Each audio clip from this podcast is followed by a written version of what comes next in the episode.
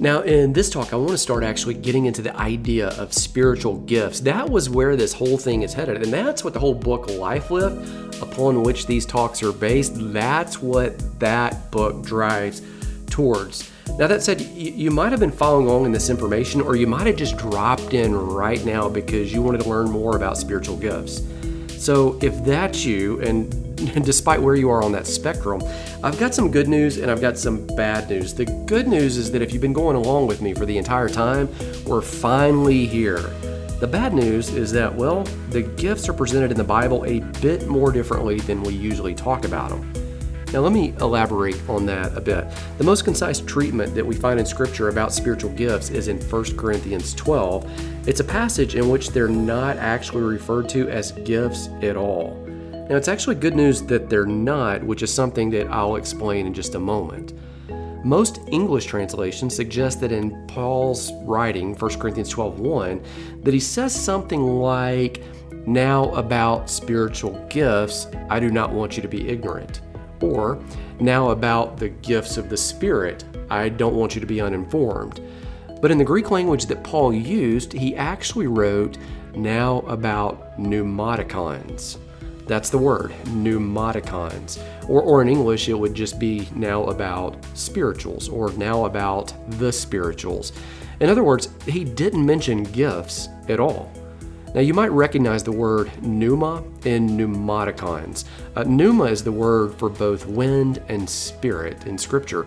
Uh, we see it today in words such as pneumatic tools uh, tools that are powered by compressed air moving through hoses uh, at a really rapid speed. Uh, throughout the New Testament, pneuma most often refers to the Holy Spirit.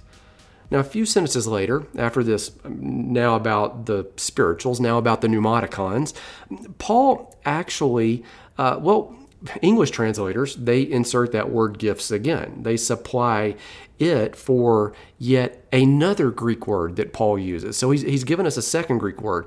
The, the translation in your hand, if you're following along in Scripture, it probably actually says something like, Now there are diversities of gifts, but the same Spirit. That's 1 Corinthians 12 4. Paul's word this second time is actually charismata a completely different word, even though we translate it in English the same. So Paul has said now about the pneumatikons. And then he said there are different kinds of charismata. Now, earlier uh, in this whole series, I think it was in talk number five, I discussed the word charis or, or grace and how charismata it literally means the expressions of grace.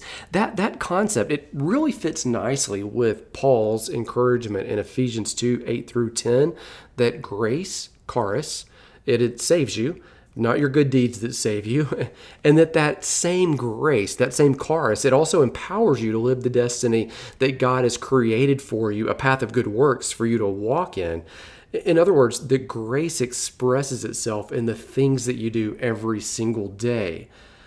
But let's keep digging because I promise this is going to sound like a lot of information, like I'm tossing the kitchen sink at you. Literally, you like that phrase, everything but the kitchen sink. I'm throwing the kitchen sink also.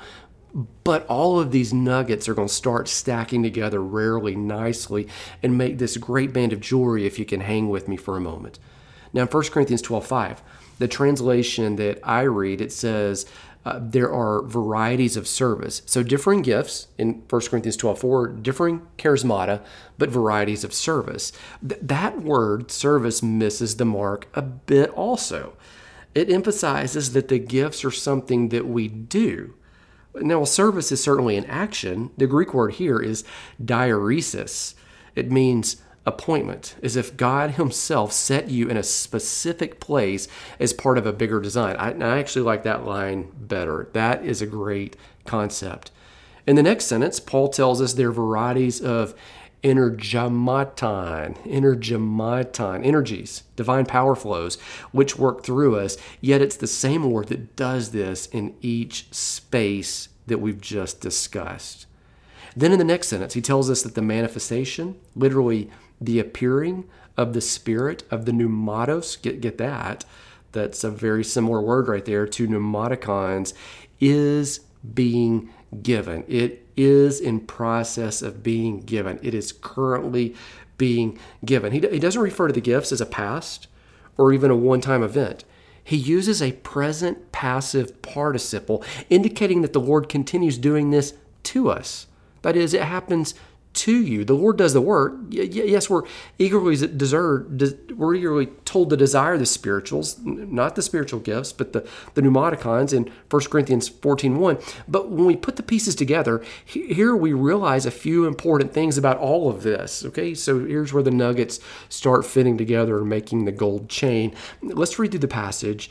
And I'm going to point out from 1 Corinthians 12 1 and 4 through 7 what he's saying.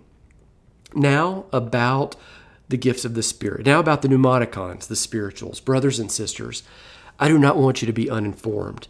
There are different kinds of charismata, that is, grace effects working through you, but the same Spirit, pneuma, the same pneuma distributes them. There are different kinds of service, different kinds of diaresis, different kinds of appointments, but the same Lord in each space. There are different kinds of working, different kinds of energematon, divine power flows, but in all of them and in every one, it is the same God at work.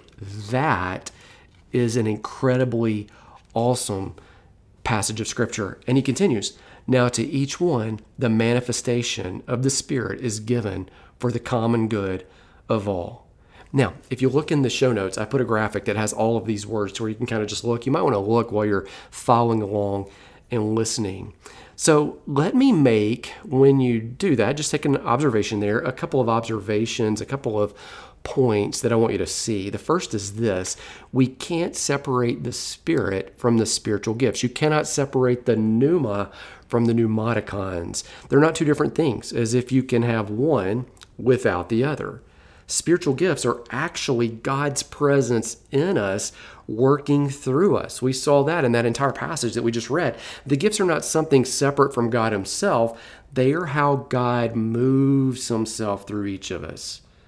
Now, maybe just a footnote I think the armor of God works the same way. When you pray that protection over yourself and your family, God isn't providing you with something extraneous to Himself. He gives you a part of who He is. You can see that in Ephesians 6 11 and following. Now, think back through a few concepts. I've talked about these uh, really over the past several episodes of this podcast. Jesus promised to send the Holy Spirit to fill us and to empower us to live as his ambassadors on earth in 2 Corinthians 5:20. He said that the Spirit is literally his presence in us and that the Spirit helps us remember the things He taught. The Spirit gifts us to do the things He did while He was on the earth, and the Spirit allows us to experience the Father's nearness. He says that in John 16, 12 through 16. In other words, you can't separate what the Spirit does from whom the Spirit is. Another concept is new creations. And you might remember the difference between the word kainos and neos. As new creations, our Father moves away from the old habits. He moves us from our old habits and hang ups and our addictions and anger, uh, from the things that have kept us from being everything He created us to be.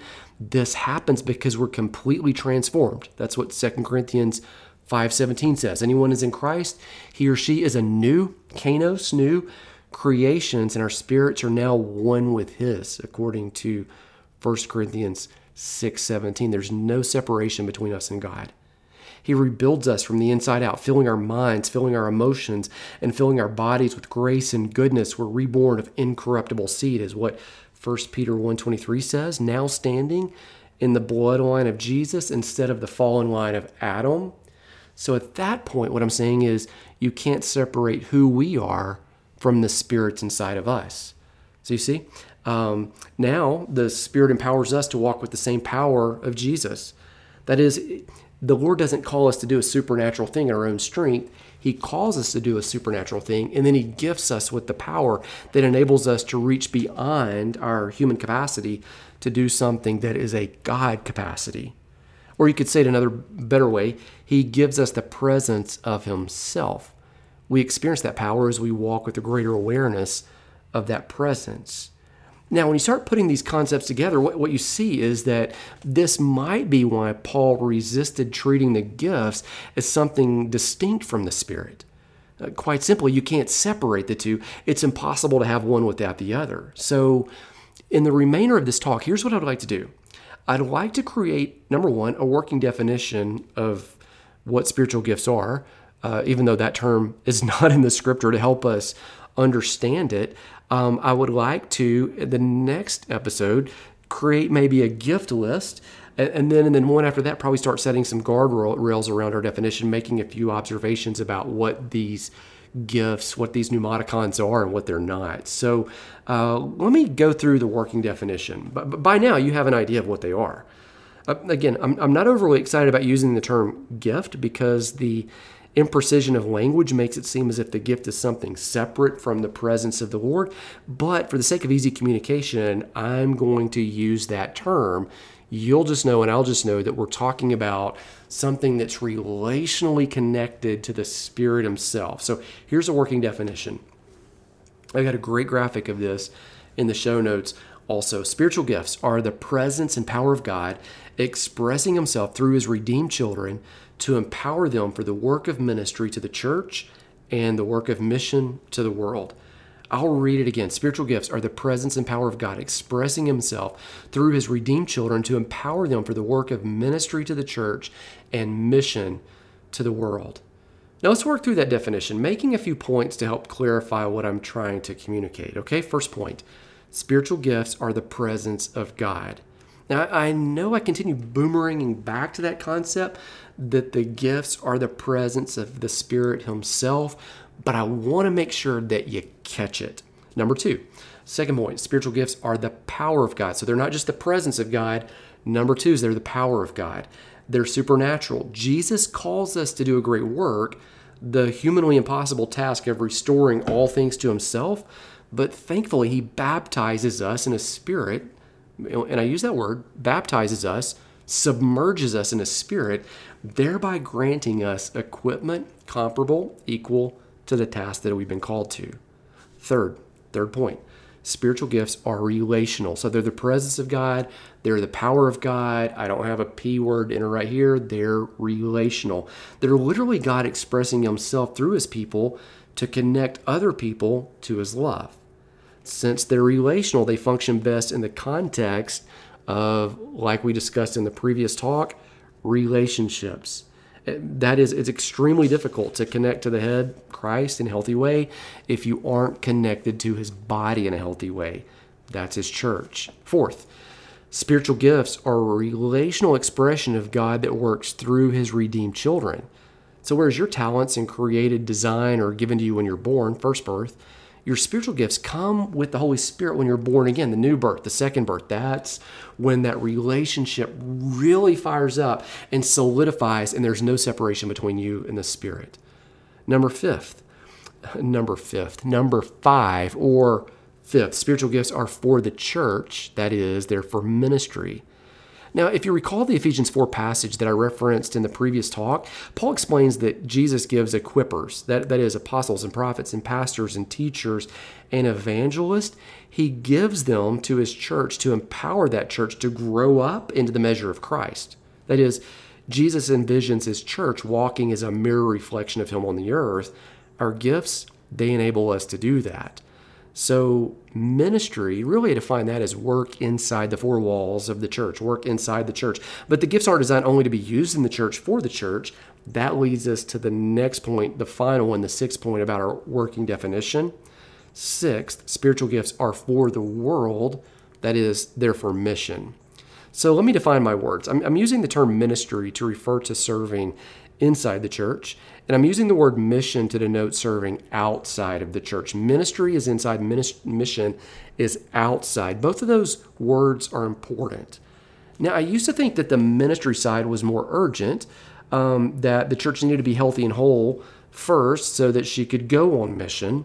Now, I don't necessarily see things that way. Ministry versus mission is not an either or proposition nor is it a do this now, then do that later type of thing. So it's not we do ministry and they do mission or they do mission and we do. When I was leading a church when I was in my mid 20s, that was a big fight. You know, like, oh, hey, this is a missional church. That's the word they would use.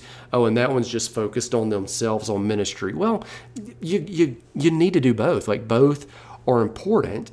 And then sometimes people say, well, we're going to do ministry first. We're going to get our church healthy and then we'll go reach the world. No, it's not a do this now and then do that one later on.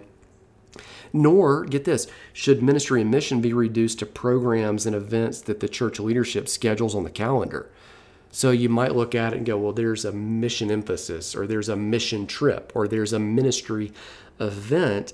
This should be infused through all of life. Remember, like Christ came to express himself through you wherever you go. You live the presence of Christ. Now, you know, if I was forced to choose, which one's more important? Just a guess, mind you. My guess would be more believers are empowered to serve outside of the church on mission than inside the church. Uh, now, church leaders really like ministry. Church leaders, we like to make sure that we have enough people directing people traffic in the parking lot we like to make sure that we have enough greeters stationed at the doors. We like to make sure that we have enough volunteers enlisted to maintain the nurseries and kids classes, that we have enough people to run small groups or Sunday school teachers, and we have enough ushers to run the service. In other words, we like things to make sure that our church programs run efficiently, that we like ministry. But here's, here's the problem with that perspective uh, two problems. Problem number one, is we often reduce ministry itself to organizational structure. That, that is, we wrongly laser focus ministry on the things that we can put on a calendar. Now, for sure, I'm pro organization and I'm radically for structure. I, I, thrive on it. I thrive in it. But but most of the gifts expressions that we see are relational and abstract. They're far less concrete than how we normally think. Um, for instance, here's part of the problem. It's easy to schedule a committee meeting. Committee meeting is not on the gift list but it's not easy to schedule a word of knowledge, which is one of the speaking words where the Lord moves through and gives a word timely fashion. We'll talk about those in an upcoming episode. It's easy to schedule cleaning crews, host teams, uh, youth chaperones, all that stuff, not on the gift list. But it is not easy to schedule discernment or interpretation of some kind of insight. That takes time and space. Again, I'm pro structure.